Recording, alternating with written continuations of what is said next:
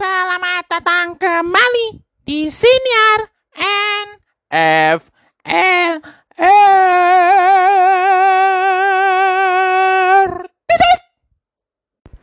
Oke, selamat datang kembali di episode terbaru dari Senior NFLR. Dan kali ini kali ini kita akan gue pengen tiba-tiba pengen curhat. Pengen ngomongin sesuatu yang gak mungkin gak ada hubungannya dengan apa yang gue rancang. Sepatutnya di episode kali ini gue seharusnya ngebahas soal reaksi sebagian orang yang berlebihan terhadap juara olimpiade. Padahal kita udah 8 emas kalau macam Filipina yang baru pertama kali dapat emas ya oke aja. Tapi tiba-tiba gue pengen ngomong kayak gini. Mau ngomongin sesuatu yang kerasa di sekitar kita tapi kita sendiri ngerasa itu sesuatu yang mulai agak sulit untuk dikejar. Mungkin sebab keadaan mungkin sebab kemampuan kita. Determinasi kita. Persistensi setiap orang yang berbeda-beda dalam menghadapi cabaran dibalik dari kewajiban menyelesaikan kuliah. Gue rasa kayak badan gue tuh rasa aneh kalau harus ngomongin kayak gini. Gue ngerasa gue tuh udah di fase paling berat dalam menentukan sama ada gue mungkin meneruskan kuliah atau mungkin sebaliknya. Di saat bersamaan banyak temen-temen gue yang seangkatan tuh udah mulai pada pamer kelulusan. Udah. Bahkan ada ada nggak sih yang pada ngeliatin kayak IG story ngeliatin status-status WA lah yang isinya tuh ada temen kita lulus gitu. di belakangnya tuh ada banner tuh. Jadi mungkin uh, kayak satu kumpulan mereka pada berjanji kalau kalau lulus kita rayain bareng-bareng ya. Nanti setiap orang yang dapat lulus dapat gelar sarjana udah resmi menyandang gelar sarjana nanti copotin bagian itunya. Bagian yang di plaster tuh yang menuliskan nama dia berserta gelarnya. Dan gue ngerasa aneh sama diri gue sendiri. Entah kenapa gitu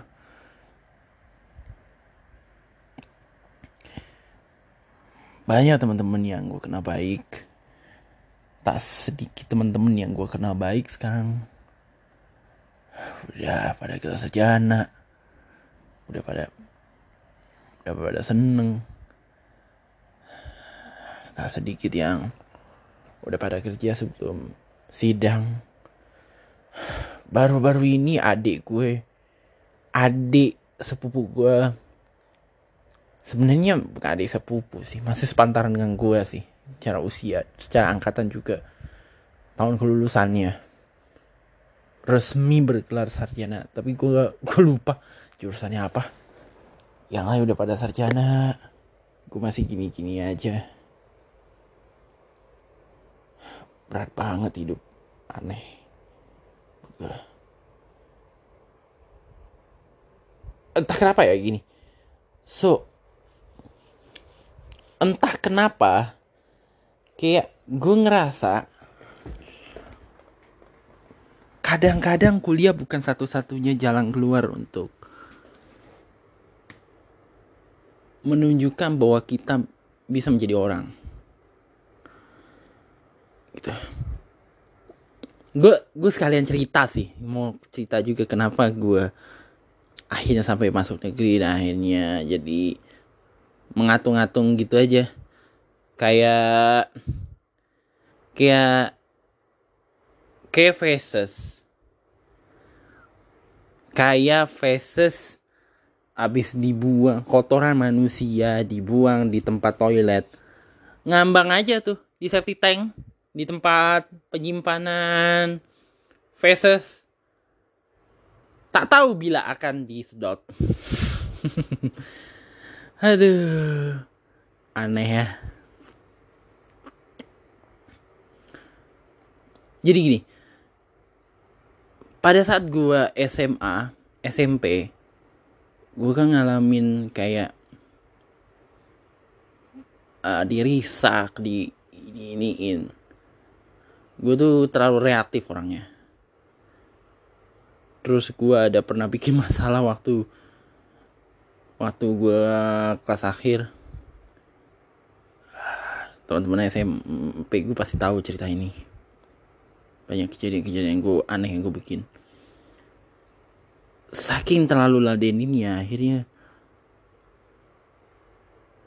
ya gue jadi ngepas-ngepas aja. Sialnya gak bisa masuk SMA negeri yang di pengen aduh kacau kacau kacau kacau kacau. Sebenarnya sebenarnya tuh tante gue sempat mau ngebantuin gue mau untuk dapetin negeri lewat pintu belakang gitu. Tapi nurani gue mengatakan nggak usah deh nggak usah nggak usah nggak usah nggak usah. Nggak usah sama sekali deh gue takut jadinya. Akhirnya gue terus coba coba di MTSN pada saat itu. Tapi yang gue nggak tahu pada saat itu ya MTSN itu udah buka pendaftaran tuh udah lama. Ya so gue ngedaftar mau ke akhir ya gak bisa dong. Akhirnya singkat cerita karena gue udah agak nyerah pada saat itu akhirnya bapak gue menawarkan apa kata kita masuk swasta. Akhirnya singkat cerita dapetlah satu sekolah swasta kecil duduk. Gue gak perlu cerita sekolah yang mana. Yang jelas cabarannya jadi agak berat juga karena yang gue hadepin nih klop bisa dikatakan kelompok urban baru gitu. Siswa-siswa dari kelompok urban baru lepas abis itu kasih kita berandalan jer alamak dalam hati aku pada saat itu ngerasa ya Allah aku gini amat hidup. Terus gue mulai mulai tuh dengan dengan mitos-mitos tentang sekolah tempat gue gitu kemudian yang ala buat apa sih tinggi-tinggi cita-cita palingan lu mentok kuliahnya di Mercubuana mentok-mentok di ujung sana tuh yang kampus ke yang setelah kampus setelah komplek Deplu tuh. Ujung-ujung kampus lain tuh gitu. Dalam hati gue gue tuh udah ngerasa kok pikirannya sampai ke situ-situ amat. Dan gue tahu memang memang sekolah yang gue tempatin tuh memang gak sempurna.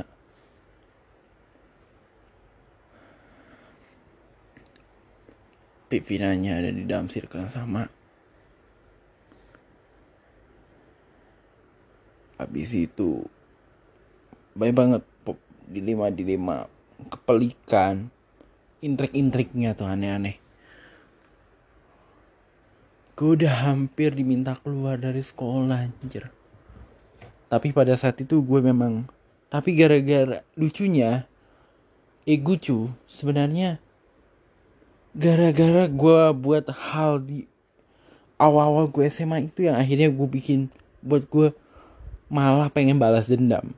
Balas dendamnya begini. Gini kalau orang tuh balas dendam tuh orang tuh kalau balas dendam pasti akan melakukan apa aja gitu loh.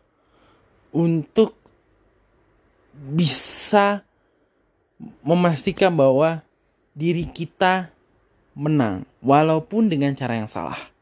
Walaupun dengan cara salah. Dendam tuh kalau udah dendam apa pun bisa dilakukan. Tapi gue gak mau kayak gitu. Gue memilih kayaknya gue perlu buktiin yang gue bisa masuk negeri bisa dapat sekolah di negeri. Apalagi belakangan gue tahu ada beberapa yang dapat negeri mungkin sempat karena kepentok izin dari orang tua akhirnya gak jadi. Masuk sekolah swasta juga ujung-ujungnya. Kampret. Bener dah.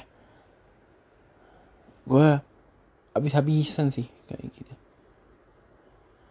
by the way uh, atau akhirnya singkat cerita atau singkat cerita by the way itu singkat cerita boleh diserahin. Akhirnya gue udah masuk singkat cerita kelas 12 mulai itu pendaftaran soal SNMPTN SNMPTN atau SNMPTN semua mendaftar tuh pakai rapor gue mendaftar pilihanku pilihan-pilihan kelas atas semua Universitas Indonesia Pajajaran waktu itu gue belum terpikir untuk masuk UI win pada saat itu. Waktu itu pentok-mentok di Untirta di Serang, di Serang Banten. Habis UN akhirnya ngecek-ngecek gak dapet ternyata. Akhirnya gue coba di SPMPTN. Pilihan pertama gue waktu itu memang gue ngebidik itu ekonomi Islam di UI gue sempet ceritain ini ke teman gue waktu gue ngambil kamera film sama dia gue rencana awalnya mau ke ekonomi Islam di UI karena memang agak bagus aja gitu. Sekolah negeri SPMPTN karena di UIN itu nggak ada pilihan ekonomi Islam. Ada juga mentok-mentok di studi ekonomi pembangunan. Kesalahan gue pada saat itu gue mengakui itu kesalahan gue sih. Gue tiba-tiba menaruh ilmu politik itu di pilihan pertama pilihan keduanya itu malah ekonomi Islam. Paling ujung sekali sejarah karena memang gue kuat di sejarah pelajaran sejarah di Unpad Jawa Barat. Ya kalau gue dapet misalnya di sana pun terpaksa gue bisa sama orang tua gue di Bandung. Mungkin harus mulai cari kerja segala macam segala macam dan sebagainya. Singkat cerita akhirnya gue ke SBMPTN di Tangerang. Bener-bener gue dalam keadaan terbatas. Hampir gak ada uang jajan dalam saku gue pada saat itu. Gue praktis naik sepeda ke sana. Singkat cerita di bulan puasa bapak gue baru ganti dari listrik meteran ke listrik token. Karena bapak gue udah nggak sanggup bayar listrik meteran. Tagihan listrik meteran. Setiap bulan udah dapet ancaman. Cap meteran. Ngeri man nasib lah pensiunan kan. Pensiunan swasta. Nggak ada tunjangan hari raya dari pemerintah tunjangan hari tua pun hampir tidak ada sama sekali. Bayar sekaligus waktu pensiun. Habis cuma buat bisnis bisnis yang nggak jelas. Dan singkat cerita akhirnya gue dapet di UIN Jakarta di ilmu politik. Tapi gue jujur gue tuh awam banget soal yang namanya kuliah. Awam sekali. Akhir ini pun gue akhirnya baru tahu semuanya ini. Setelah gue cuti kuliah itu pun gue buat kesilapan satu semester. Kalau kalau nggak bisa dapat kerjaan dalam satu semester itu ya minimal setahun lah. Aduh ya Allah.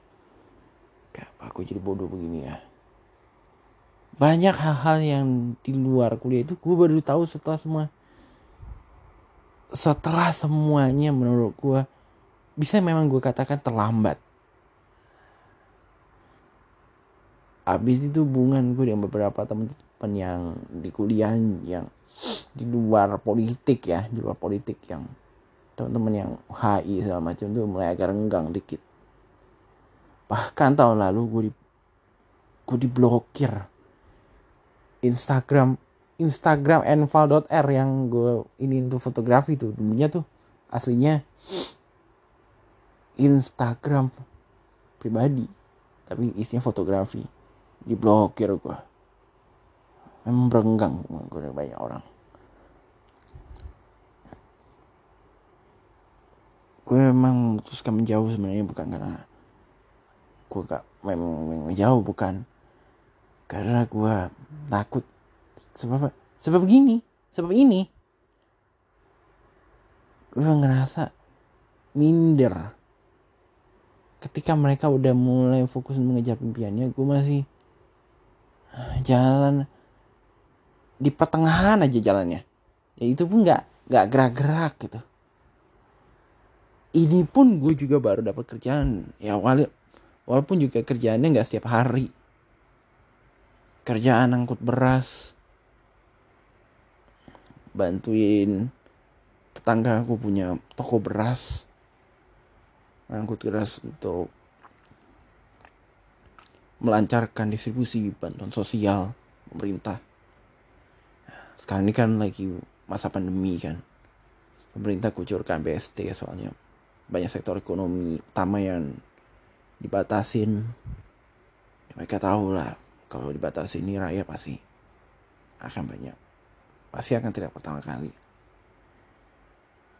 Memastikan orang-orang ini nggak sampai kelaparan gak sampai buat sesuatu yang di luar dugaan kayak di Malaysia ya, udah dengar cerita ada yang sampai bunuh diri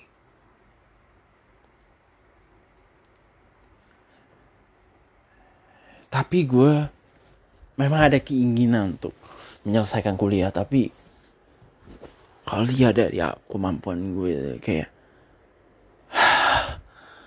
gak berdaya gue gue sekarang hampir setiap waktu tengokin, plototin temen gue atau kawan-kawan dari teman gue tuh pada pamer kelulusan.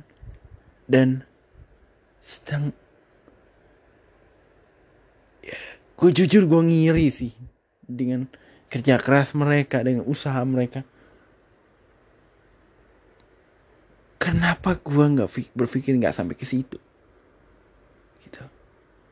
Dan di sisi lain,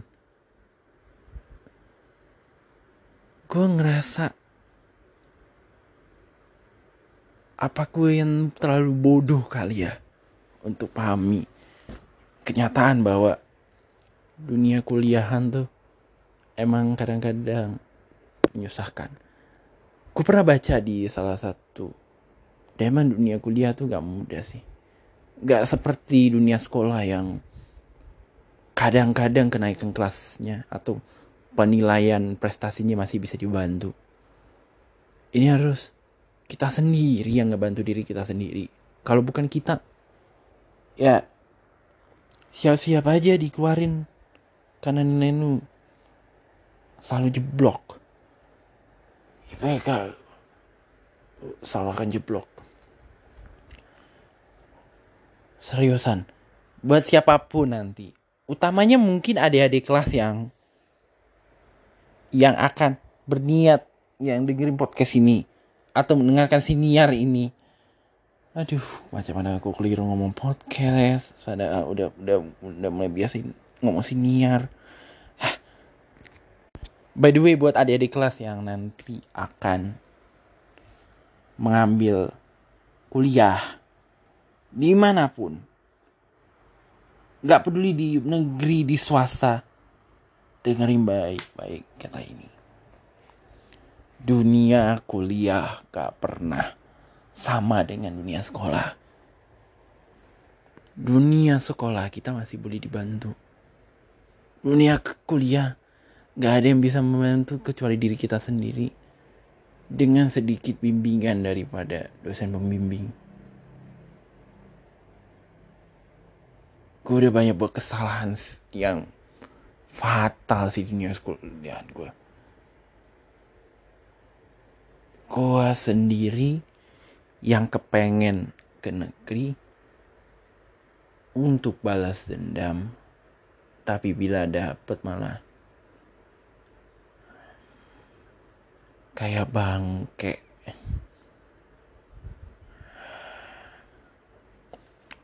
Entahlah. Dan sekarang gue pun bahkan nggak tak saking gue anti untuk ininya aja gue nggak tahu. Yang crush gue di kampus tuh udah sarjana setan gak tuh? By the way gue punya crush temen crush gitu temen temen perempuan yang gue jadikan crush gitu. Gue nggak perlu cerita sih orangnya siapa. Takut juga dalam hati eh, coba teka-teka siapa orangnya. Eh kita perlu tak payah teka-teka. Tak payah tak payah tak payah! Kenapa gue tiba-tiba ngomongin crush ya? Gue punya crush sekarang udah sarjana Will Smith gue ngerasa dia tuh bagi gue dia tuh memang pekerja keras sih. Hebat sih ini anak. Bisa selesai melewati temen-temen gue yang rata-rata baru pada baru mau pada nyelesain skripsi. Ya Allah. Tak sedikit juga ya teman-teman gue yang juga udah pada selesai skripsi bahkan udah gelar sarjana temen gue yang paling rapat. Bahkan temen gue yang paling ini bahkan adik gue. Dan dan gue malu untuk ngucapin selamat ke adik saudara gue ini sebab entah keceplosan atau enggak tante gue tuh yang gue sekarang lagi ngambang di dunia kuliahan ini pun sekarang antara keluarga inti bapak gue udah tahu cerita ini. Cuma nasib baik gue agak pintar aja merasukin ini dari keluarga almarhum ibu aku. Jadi by the way bapakku tahu soal ini. Sebagian keluarga inti udah tahu soal ini. Dari bapak aku ibu tante aku pun udah tahu soal ini. Tapi saudara dari keluarga ibu aku belum tahu lagi. Gue emang pandai sih. Gue emang mencoba pandai untuk merahasiakan ini semua. Takut gue dengan sekitar rumah gue aja sekarang gue pick up line aja. Pick up line atau pick up line tuh gue belum ketemu lagi sih. Eh, pada bahasa Indonesia yang pick up line tuh. Ya yang pick up line aja pura-pura aja bilang ah, udah selesai ini ini ini ini padahal mah uh.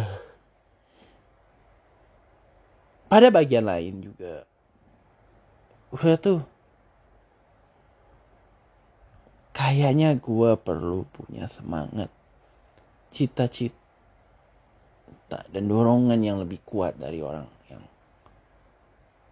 dekat dengan gue ya mungkin sayangkan gue orang-orang yang kenal gue baik itu gak, gak peduli itu keluarga gak peduli itu temen gak peduli orang lain. Warkop aja. Saling semangatin satu satu rekan sama rekannya untuk selesai kuliah. Malah ada satu cerita yang Indro jadi satu ketika tuh di tempat syuting. Indro Warkop tuh lagi Pak Dindro tuh lagi lagi baca-baca buku. Terus kasino atau enggak dono? gitu. Dono atau kasino? Tuh ngeliatin lo lagi ngapain? Udah di belajar nih.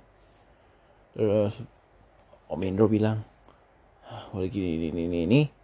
Jadi intinya tuh dia lagi belajar lah untuk persiapan ujian akhir. Lalu kasino atau Indro gitu tiba-tiba samperin sutradara dia bilang eh kalau nah, untuk minggu ini adegannya Indro jangan banyak biar dia fokus. Memang mereka saling semangat tuh selesai kuliah. Dan sekarang gue butuh itu. Gue butuh orang yang bisa semangatin gue untuk bangkit. Setidaknya bangkit dari dari jalan dari dari persimpangan jalan yang sekarang gue hadapin dalam dunia kuliahan gue nih orang yang bisa semangatin macam bolehlah setipu macam ibunya.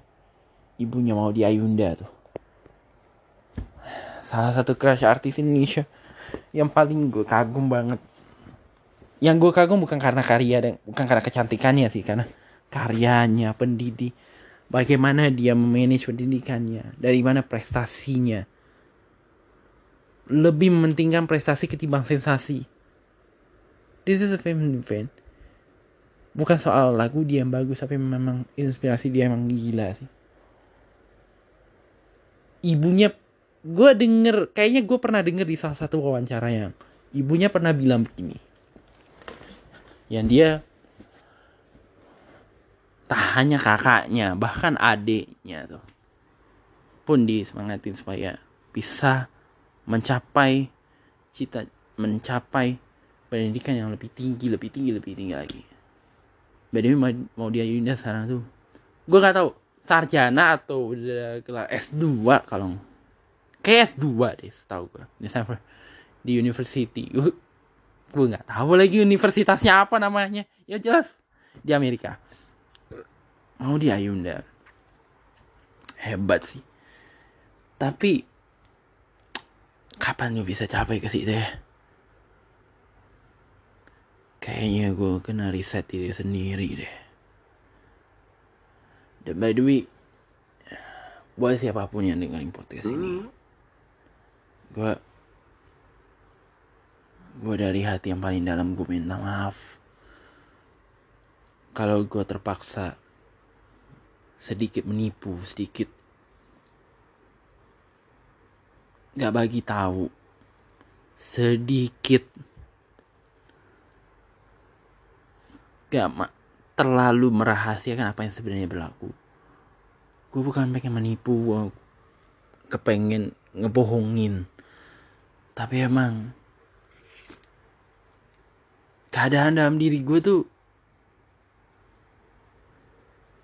gak mengizinkan gue untuk membagi tahu loh. Keadaan gue saat ini kayak gak mengizinkan gue untuk bersik menyampaikan apa yang sesungguhnya terjadi. Dan memang gue gak siap untuk ini Astagfirullahaladzim, astagfirullahaladzim, astagfirullahaladzim, ya Allah. Gue gak tahu deh mau ngomong apa. Tapi emang gue berharap sih bisa satu saat nanti, mungkin gak sekarang.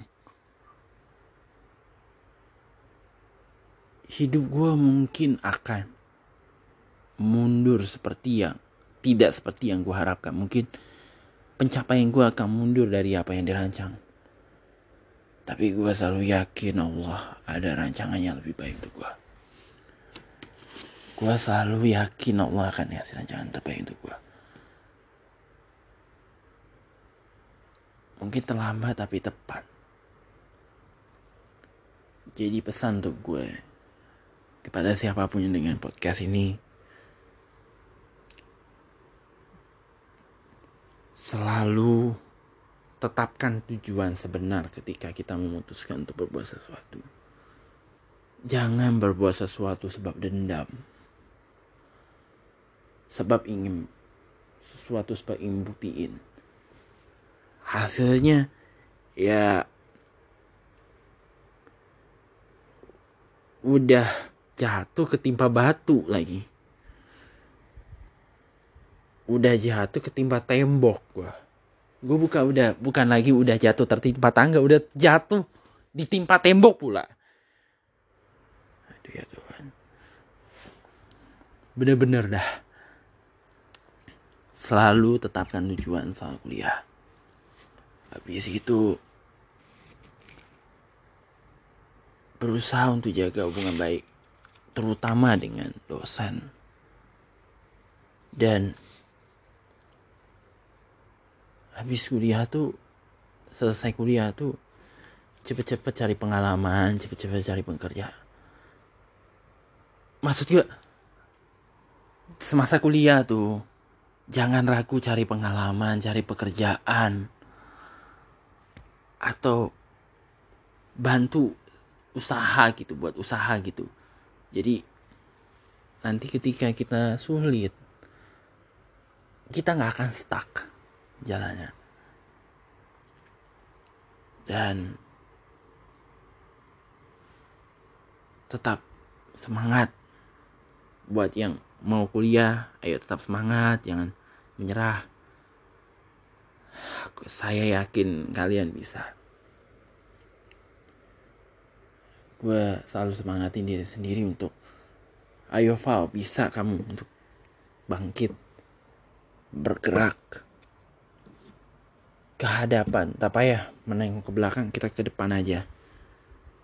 Gak usah dipikirin yang di belakang tuh. Dulu musuh gue bisa teman-teman gue yang agak mainnya cuma bisa karena mungkin karena naluri muda kali ya. Sekarang musuh gue kehidupan. Orang bahkan orang sekitar gue bisa jadi musuh gue anjir gue masih bangkit mulai hari ini. By the way, terima kasih untuk yang mendengarkan NF Senior NFLR episode kali ini. Sorry kalau nggak seperti yang gue rancang, yang gue bikin rancangan tuh. Uh, by the way, boleh di follow, boleh diikuti Instagram aku Val titik R untuk yang pengen lihat karya-karya kreatif, karya-karya foto, promosi and senior NFLR juga ada di situ, ya. Dan yang pengen ikuti yang lebih private lagi boleh di follow NFLR 98. Habis itu yang pengen dengerin Insta mau follow Twitter juga ada nval titik r dan siniar ini bisa didengarkan juga bukan hanya di Anchor, tapi juga di Spotify, ada di Breaker, di Pocket Cast. Setahu aku Breaker yang Pocket Cast ada di Indonesia. Kalau Google Podcast gak ada kayaknya. Karena di aplikasi gue aja yang ada cuma YouTube musik. By the way, berjumpa lagi di edisi berikutnya. Sindian NFLR. Assalamualaikum. Selamat Di antara kita tak terjalin sudah benang-benang asmara. Tiada lagi yang tercipta. Semoga Tuhan mendengar you will Is your wife for you want we will be all fine. And the way will wait the world life. Nothing will shine. At the world away the world. And the world with you from me is the wonder, wonder, wonder. Be when the.